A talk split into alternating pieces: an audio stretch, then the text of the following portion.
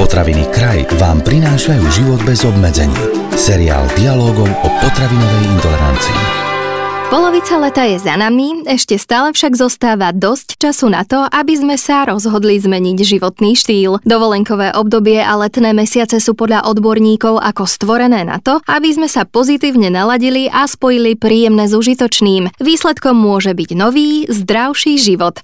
Ako to docieliť? Poradí nám odborník na slovo vzatý, pán doktor Peter Minárik. Počúvate ďalší diel seriálu Život bez obmedzení. Pán doktor, prečo práve leto je tým obdobím obdobím, keď by sme mali zmeniť životosprávu? Pochopiteľne životosprávu možno zmeniť v ktoromkoľvek ročnom období. Leto je dobrým obdobím, takou výzvou pre motivovaných ľudí, aby niečo zmenili vďaka niektorým faktorom, ktoré treba v zimných mesiacoch nie sú. To jednak dlhé dni, teplé, príjemné, možno až príliš teplé dni, ale pozor, aj keď je veľmi horúci deň, o to príjemnejšie sú rána a večery, kedy sa dá niečo robiť napríklad s naštartovaním pohybových návykov. Leto je aj plné chuťoviek, ako je zmrzlina, letné drinky, už ste to spomenuli spomenuli, že dni sú dlhšie, chodíme neskôr spať a teda možno aj viac jeme, alebo menej v lete. Ako je to s nami? Je to od prípadu k prípadu. Samozrejme, sú ľudia, ktorí nedbajú na nič a či je leto alebo zima, sa budú aj aktívne, aj pasívne prejedať a zmrzlina je celoročne, takže to nie je len o tom lete, ale tie návnady na tých pouličných stánkoch predsa len môžu na niekoho vplývať ako provokačné momenty alebo spúšťače nadmerného jedenia, treba z tej zmrzliny alebo iných pokrmov. Ale ak vezmeme ľudí, ktorí sú motivovaní niečo zmeniť k lepšiemu vo svoj prospech pre podporu svojho zdravia,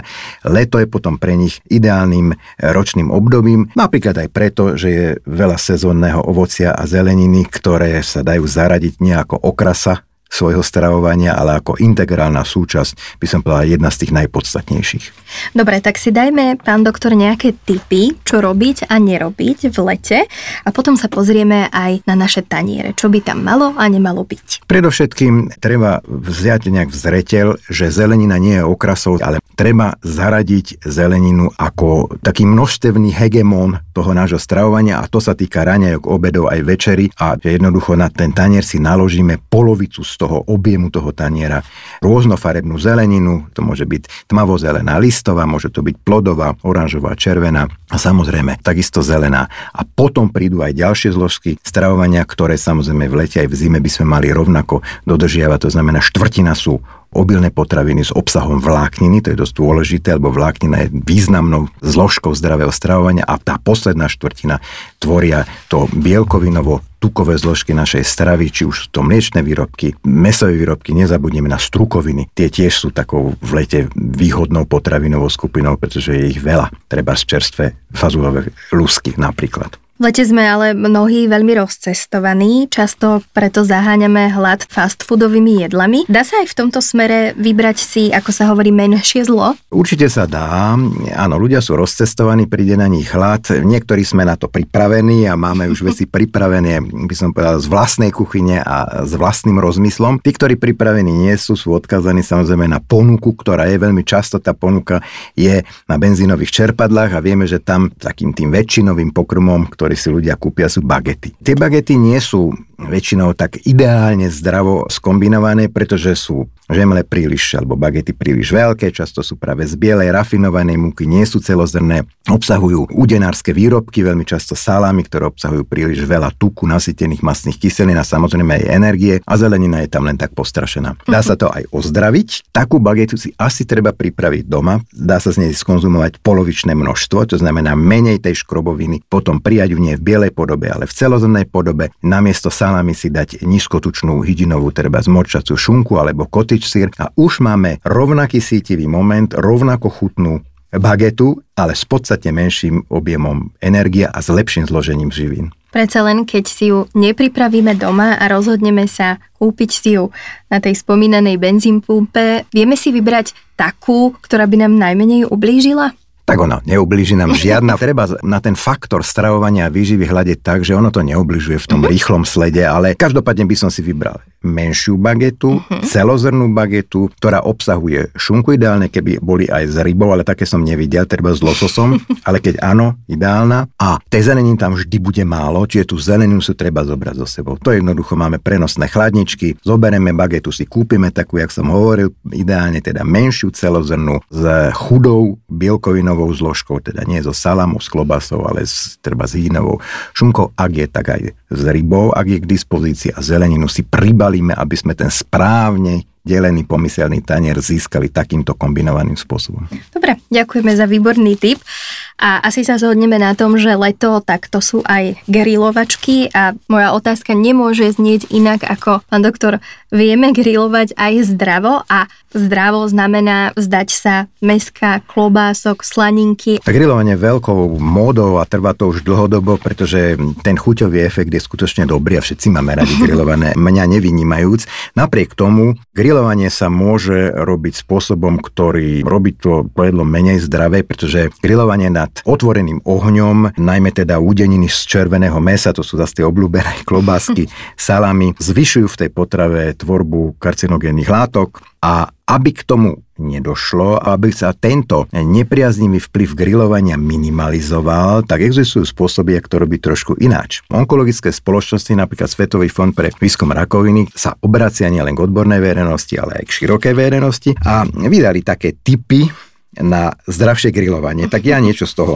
by som povedal. Predovšetkým sa odporúča marinovať e, meso predtým, než ho dáme na grill. Pretože sa zistilo, že marinovanie mesa pred grillovaním znižuje tvorbu karcinogénnych heterocyklických aminov. Ďalej sa odporúča, aby sa skrátila tá doba potrebná pre grilovanie mesa, predvariť ho. To znamená negrilovať surové meso, ale už predvarené, tým sa skráti čas expozície mesa s ohňom. Samozrejme nie s priamým ohňom, ale treba dať do alobalu a vlastne oddeliť to meso, aby nekvapkal ten tuk do ohňa. Treba grilovať dávať zásadné chudé kusy mesa, ideálne hydinové, chudé, kuracie prsia, morčacie prsia, prípadne rybu. Nezabudnúť aj na fakt, že keď sa meso nakrája na drobné menšie kusky, tak sa takisto rýchlejšie tepelne spracuje a netreba ho grilovať tak. Dlho nezabudneme na veľké porcie zeleninového šalatu, že ten správne delený tanier sa dostáva do všetkých oblastí nášho života v lete, v zime, aj ku grilovaniu a aj grilovať sa môže so zeleninou. Bude tam menej mesa a viacej grilovanej zeleniny ale nezabudnime práve aj na ten surový zeleninový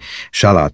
Pokým sa grilluje v prírode, a je grilovanie súčasťou takého pikniku, nezabudnime na to, že by sme mali byť správne fyzicky uťahaní, ale nemyslím v pravom slova zmysle, ale naozaj napred míňať tú energiu a potom si až sadnúť tú grilu a nie naparkovať niekde no. pobliž toho auta, lebo videl som takéto scény opakovane, že rodinky prišli, auta išli 5 krokov, tam raždie poslali zbierať deti a dospeli si rovno sadli a povyťahovali jedlo. No a nezabudnime aj na pitný režim, pretože v letných mesiacoch, najmä v dnešných, keď je veľmi teplo, treba sa posadiť skôr do chládku, nie napriam priame slnko a mať dostatočný pitný režim. K pitnému režimu asi nepatrí pitie kávy, ale v týchto dňoch je stále viac populárna tzv. ľadová káva, či už s mliekom alebo bez mlieka, s cukrom, bez cukru. Čo vy na ňu ako odborník na zdravý životný štýl hovoríte? Tak my musíme oddeliť kávu ako takú, pretože káva obsahuje okrem kofeínu množstvo zdravotne prospešných látok, množstvo látok s antioxidačným účinkom, organické kyseliny, flavonoidy. Je dosť dôležité, aby sme s tou kávou nepili príliš veľa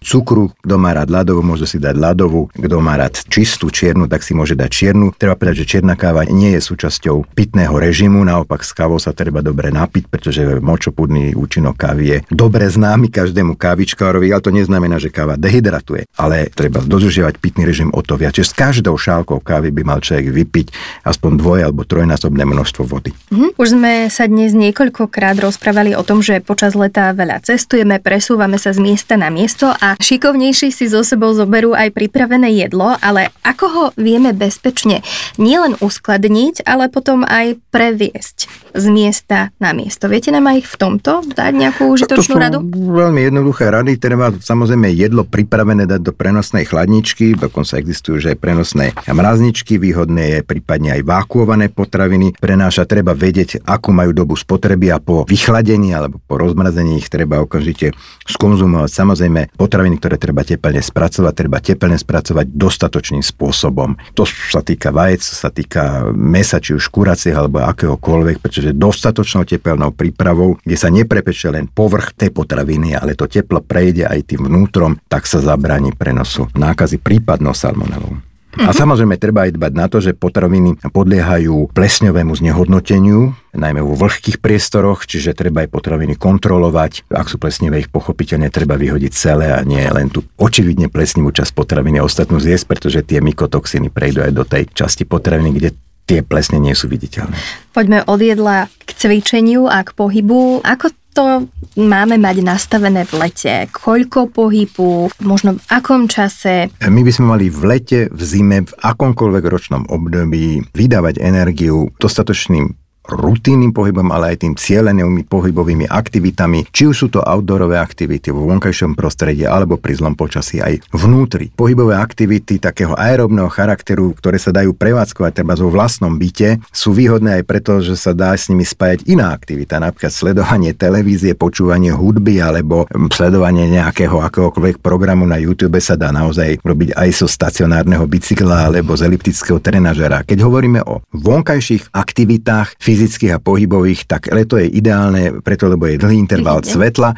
Keďže cez deň máme väčšinou, aj keď nie každý deň, ale momentálne veľké horúčavy, tak ideálne sú skore ranné hodiny alebo neskore večerné hodiny. A keď budeme trošku sledovať svoje okolie, veľmi rýchle zistíme, že sú ľudia, aj my ich máme vo svojom blízkom okolí, ktorí v skorých ranných hodinách, my ešte len vstávame a oni už sú v joggingovej súprave ráno, treba o 6. o pol 7. Behajú. Behajú. A jednak to majú za sebou, túto fázu, pretože, ale pre ľudí skutočne takto naštartovaných, nabudených je to nie je nič niečo, čo je nepríjemné, ale akokoľvek potom už si sadnú treba zo tej 8. A vtedy, keď druhý sa ešte len zobúdza, alebo možno ešte hlboko sníva, oni už majú tú dávku po pohybové aktivity za sebou. Koľko pohybové aktivity by sme mali mať denne alebo za týždeň? Odporúča sa minimálne 300 minút za týždeň. Stredne intenzívne aerobné aktivity. Aerobná aktivita je rýchla chôdza alebo ľahký beh alebo striedanie rýchlej chôdze s nejakým, nejakým joggingom. Ideálne 400 minút. V podstate, keď by sme to mali brať, že jednu hodinu denne, tak to je vlastne 60 x 7, 420 minút. Čiže tých 400 minút je ideálne, ale aj 300 minút je dostatočné.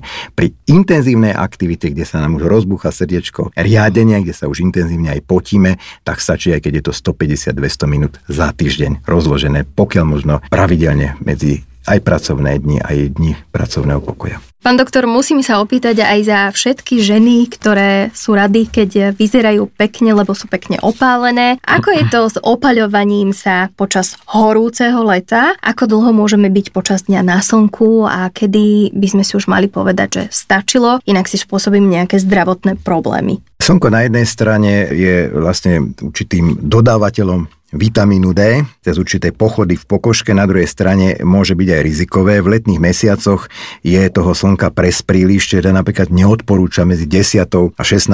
hodinou sa opalovať. Vôbec naopäť chrániť si pokožku, a to nielen pokožku toho tela ako takého, ale napríklad nosiť aj slnečné okuliare s filtrami na UV a UVB, slnečné lúče, natierať si pery ochranným balzámom s ochranným faktorom 50 a natierať sa, keď už je to nevyhnutné, za to týka ľudí, ktorí musia pracovať na otvorených slnečnom prostredí, teda z pracovných dôvodov a sú takí ľudia, tak sa natierať ochrannými faktormi. Stačí niekoľko minút na nie tom najrizikovejšom slnku, ale treba v ranných hodinách alebo neskorších odpoludňajších hodinách na to, aby si koža vytvorila vitamín D. Obzvlášť dôležité, aby ľudia, ktorí sú zvýšene rizikoví, blondiaci, ľudia s ryšavými vlasmi, ľudia, ktorí prekonali rakovinu kože alebo majú také nebezpečné materské znamienka, hej, ale alebo takí, u ktorých sa v rodine vyskytla rakovina kože, či už melanom alebo nemelanomové, títo ľudia by si mali dávať obzvlášť pozor a byť skutočne opatrní. Leto je dostatočne dlhé na to, aby sme si nové návyky vypestovali a zároveň si na ne aj zvykli. Snáď sme vás dnes s pánom doktorom Petrom Minárikom dostatočne motivovali k pozitívnej zmene vo vašom živote. Držíme vám palce a na budúce si rozoberieme tému Vysoký krvný tlak a čo s ním. Tento podcast vám priniesol kraj. Moderné slovenské potraviny.